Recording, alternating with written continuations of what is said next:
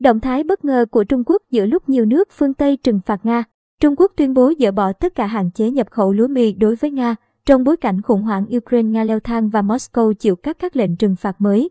Tờ sao China Morning Post SCMP đưa tin Trung Quốc ngày 24 tháng 2 đã tuyên bố dỡ bỏ tất cả hạn chế nhập khẩu lúa mì đối với Nga. Đây được xem là dấu hiệu mới nhất cho thấy mối quan hệ song phương Trung Quốc, Nga đang được tăng cường.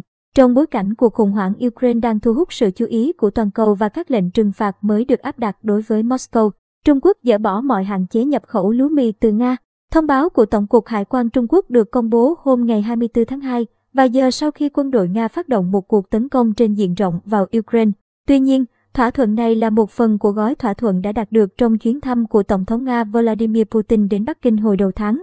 Trước đó, Trung Quốc đã hạn chế nhập khẩu ngũ cốc của Nga do lo ngại liên quan kiểm dịch thực vật, các biện pháp kiểm soát dịch bệnh trên thực vật, đặc biệt là trên cây nông nghiệp.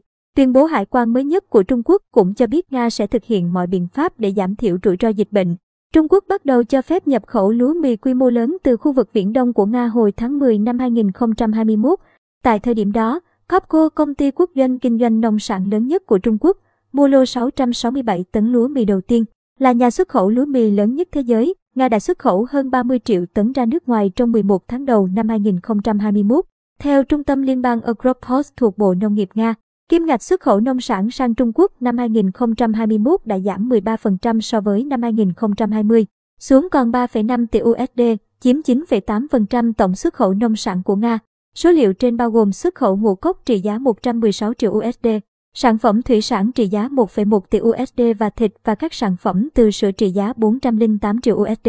Nhập khẩu lúa mì năm 2021 của Trung Quốc tăng 16,6% so với cùng kỳ năm 2020, lên 9,77 triệu tấn. Trước đó, Đại sứ Trung Quốc tại Nga, ông Trương Hán Huy, Giang Hán Huy, hôm ngày 23 tháng 2 cho biết Trung Quốc vui mừng khi thấy đồng nhân dân tệ được sử dụng rộng rãi trong thương mại, đầu tư tài chính và dự trữ ngoại hối của Nga. Ông Trương cho biết ông cũng mong đợi các cuộc thảo luận về việc thanh toán bằng đồng nhân dân tệ trong các giao dịch năng lượng song phương.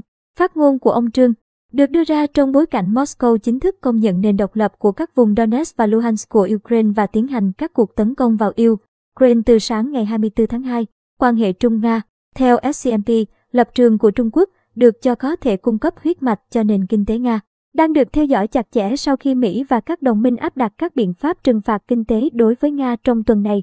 Washington đã áp đặt các biện pháp trừng phạt đối với hai ngân hàng quốc doanh của Nga, cấm các ngân hàng này huy động vốn từ thị trường quốc tế. Chủ tịch Ủy ban châu Âu, bà Ursula von der Leyen, hôm ngày 24 tháng 2 cũng cho biết Liên minh châu Âu có thể đóng băng tài sản của Nga và cấm các ngân hàng Nga tham gia thị trường tài chính châu Âu. Cùng việc nâng tầm quan hệ song phương lên quan hệ đối tác chiến lược toàn diện, Chủ tịch Trung Quốc Tập Cận Bình và Tổng thống Putin đã chứng kiến việc ký kết hơn 10 thỏa thuận vào đầu tháng này.